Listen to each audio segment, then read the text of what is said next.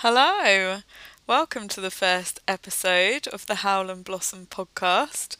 My name's Sean, creator and founder of the project, and the first thing you should probably know about me is that I consider myself to be a little bit wild, and I'm working on becoming more and more wild every single day. What do I mean by that? Um, well, I've always preferred bare feet, messy hair, and being outside in nature, and I've always had less inhibitions than the general population.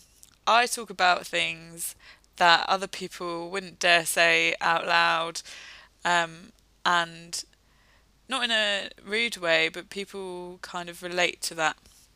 So, you know, those things that we have going on inside our brains that we don't say out loud necessarily, but you can guarantee that because we're living a shared experience, a lot of other people are having the same thoughts, the same issues as you are.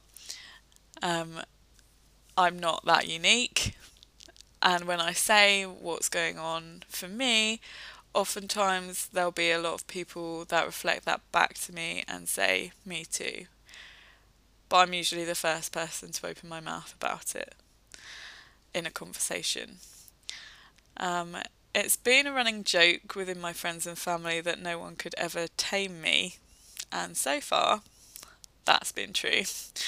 Um, I'm a little unpredictable as I take action on a whim, which really is me listening to my inner guidance and when I know something to be true or right or to feel good, then I I kind of go down that path I don't need to know anything else other than my gut's telling me that it's okay, or that it's good, or that I should do this thing, or that I should avoid this thing, that I should stop this thing. Um, and when I listen to my gut and my inner guidance and my innate wisdom, I'm very rarely wrong, which I'm sure you can relate to. How many times have you thought to yourself, I really shouldn't do this, or I really don't want to go there? You know, and then turned up to whatever it is, done whatever it was that you knew you shouldn't be doing for whatever reason, even if you can't really explain what that reason is, and something happens and you think, if only I'd have listened to myself in the first place, right? Well, you can practice that and get much better at just listening to yourself without having to justify it, but we'll talk about that in a later episode. Um, to me, being wild means freedom. For me, that's bare feet, outside in nature, messy hair, not having to conform. Um, it's showing up in the world exactly as I am and being loved because of it. It's being brave and honest, saying how I feel, in the moment or whenever it's appropriate to do so. Um, and as a result, shining as brightly as I possibly can at any given moment. It's following my intuition instead of the lists of shoulds and musts that are imposed upon us. Especially as women, I feel like we are told well, men as well.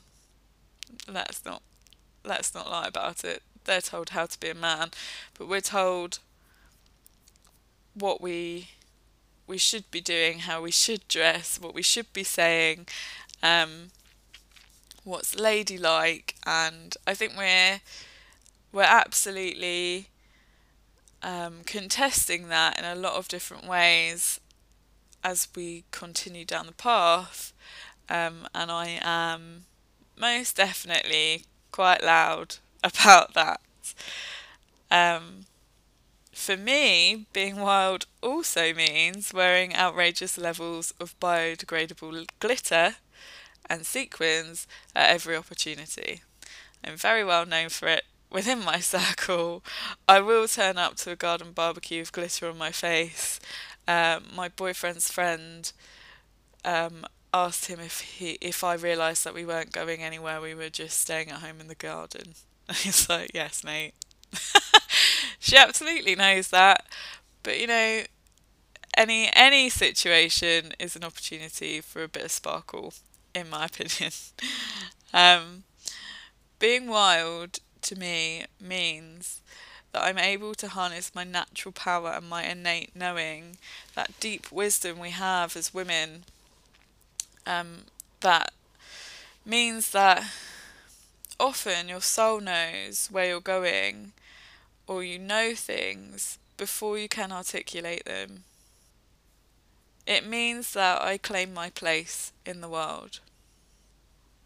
I trust that being who I am is enough I struggle with it and it's a practice, but I know that being who I am in the world is enough. And I encourage you to claim your place in the world too. A few years ago, um, I found myself restricted under the weight of anxiety and depression. After a year of medication, I made some pretty significant changes in my life. And that was the beginning of my homecoming. And I've been journeying home to myself ever since. I want you to journey with me. I want you to come home to yourself. Um, which is why the subtitle of this podcast is The Wild Woman's Homecoming. The beginning of my homecoming was a little bit messy. Um, I'd spent my 20s uh, suppressing my wild nature and tick boxing all the shoulds and musts that we're told um, make for a happy and you know well-rounded life. So I got my office job because, you know, I was academically intelligent enough to do that. So that's what I was told I should be doing. Went to university, got my degree, went and got my office job, started working my way up the corporate ladder in my shoes and my grey clothes, and um, got myself a sensible boyfriend with a stable job um, moved out of home. I did all the tick box things, and as I journeyed further and further down that path, I got more and more disconnected from nature, more and more disconnected from my nature, from who I am. Um, I was spending less time being creative um, and that fire that burns within me was not being tended to. And eventually, over the course of a few years, quite a few years, um, I I found it harder and harder to keep that tiny little flame alight, and I ended up um, with anxiety and depression. Um, those of you who have experienced that will know that it isn't something that you just then get rid of. It's something that you then have to tend to and practice, and you become very aware of your mental health in a way that um, you've always been aware of your physical health. So we're taught and it's much better now than it ever has been in terms of talking about mental health but we are it's absolutely deeply ingrained in our society that you have to exercise and look after your body feed it the right things the right nutrients um, and that it isn't a one time tick box exercise of I ate a vegetable one time and therefore I am now healthy. It's an ongoing practice and something that you have to do daily. You have to exercise daily, otherwise, your body will deteriorate in various ways. You have to eat correctly.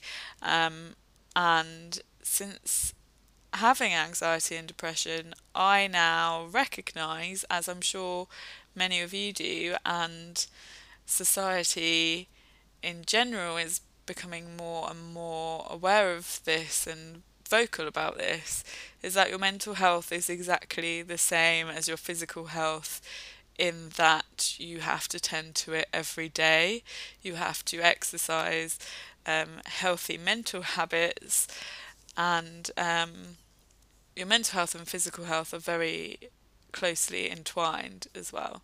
So, exercise not only benefits your physical health, it also benefits your mental health.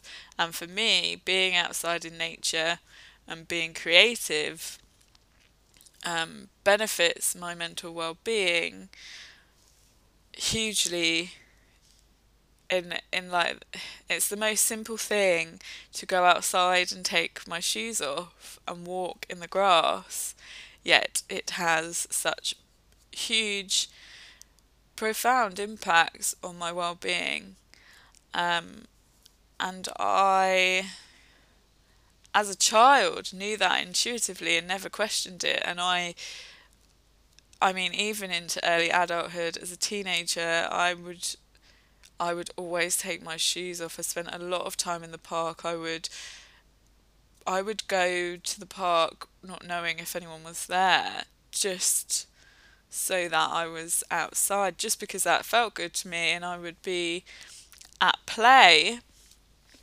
um, often, which is something as adults we're told we we shouldn't be doing, and that um, plays for children, which I think is extremely detrimental to our health and well-being, um, and entirely misses the point of this human experience. Um, so, you know, the things you do as a young person before society really manages to plaster over all of your inner knowing and your innate wisdom with its shoulds and musts and conformities and um, civilized behaviors, which is civilized being the opposite of wild to me in this case. Um, you know, all those things that kids do naturally that we are encouraged to stop doing um, actually ended up over time having such a detrimental impact on my health and well-being that I ended up medicated. Um, and the whole conversation of medication and mental health is is a big topic which we might touch on another time. Um, but I am for me personally, under no illusions that that medication saved my life. It didn't do it on its own, absolutely not. Um, but without it, I couldn't. I couldn't understand what whether my emotional reactions to things were reasonable in inverted commas or because I wasn't okay and I found it very difficult to make that distinction. And so, without the medication, for me, in my experience, it helped me to be able to hear my inner guidance again because it was so confused and conflicted um, that I could I didn't know what was what was right, what was wrong, which way was up, which way was down, and uh, I without that medication, very likely wouldn't be here today. Um, I so once I'd got myself back on my feet and I could see the wood from the trees. I never understood that saying before until I had that experience, um, where everything everything looked overwhelming, um, and then eventually I could, over time, with medication and taking other action, I could I could distinguish between things and wh- what was wood and what was trees. Um, and after a year of that, I realised that I was much happier than I had been in a very long time, but I still wasn't quite there. And so I knew I had to make a lot of changes in my life. And whilst you you can never see where you're actually going, right? You just kind of have to walk the path and take each step as it comes and make that micro decision in that moment and trust that your soul understands the macro picture and that it's guiding you through all the obstacles um, using tiny little signposts so that you get to where you're supposed to be going because you can't see around the bend. You just have to keep traveling the path. And uh, I I left my long-term sensible boyfriend um, which shocked everyone. It we've been together for about five five and a half years I think at that point. So everyone was expecting marriage and babies. And I just said I couldn't do it anymore, and it took me four days to make that decision. Um,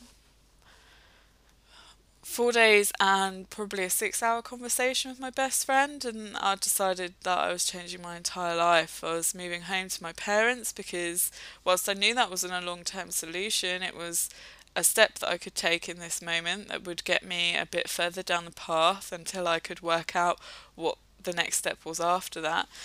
Um, through the anxiety and depression, I got very good at dealing with one thing at a time. Um, and that's what I still have to do now so that I don't get overwhelmed. I have to do one thing at a time and trust that the next thing will be okay and work itself out. Um, and so that's what I did, and I moved home. And when when everyone was asking me, you know, what happened with my relationship, I genuinely people found it difficult to grasp because they were, from the outside it was absolutely perfect, and from but from the inside for me it wasn't nourishing who I am as a person, and that is not because there was anything wrong with my boyfriend at the time. There's nothing wrong with him as a person.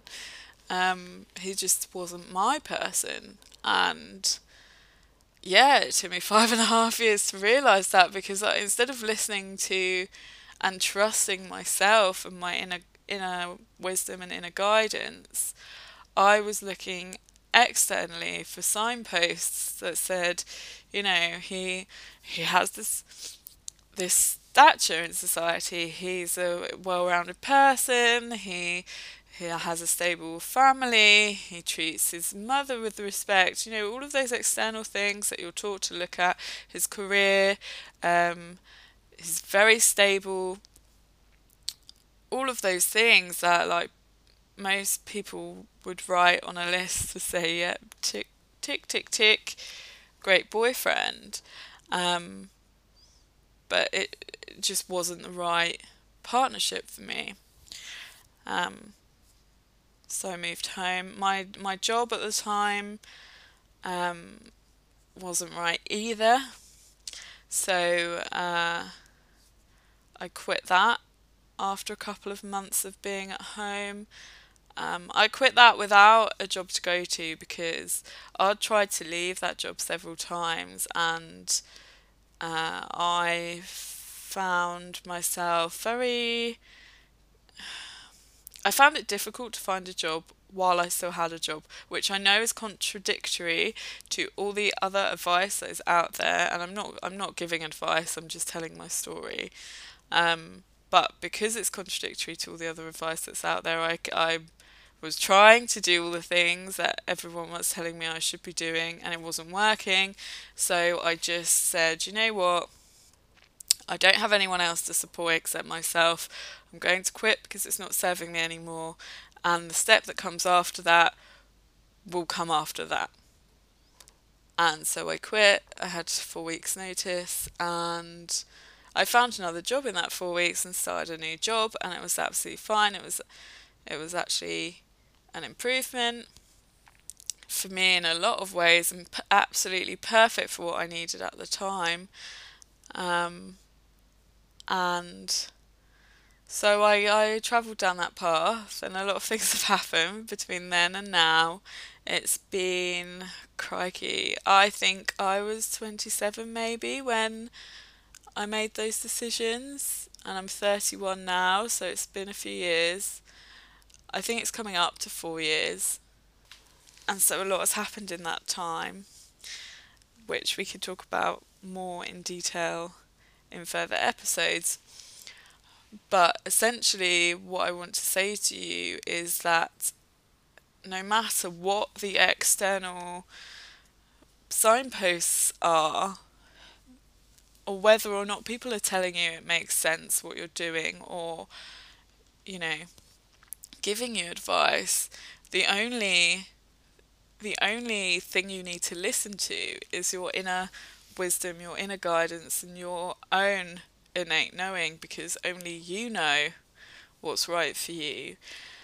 Um, and whilst we all need a good sounding board, don't get me wrong, no one needs to live in isolation, absolutely not. But um, there's a difference between having a good sounding board and people telling you what you should be doing based on their own fears, which is a big one and is essentially what what they do. So everyone does it, right? If if you're giving out advice, you're doing it from your own fear points, um, and if you're not actively conscious of that, and you're not expressing that literally in your communication, it's not it's not helpful to give advice like that or or take on board advice like that.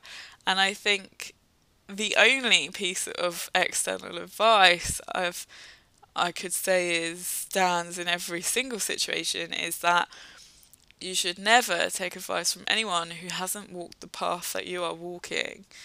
You you should only ever take advice from people who are a couple of steps ahead of you on a path that you want to travel down. And whilst no one's path is the same, um, I think that a lot of us will have similar experiences, and so that's the only piece of advice that really stands in good stead in all situations.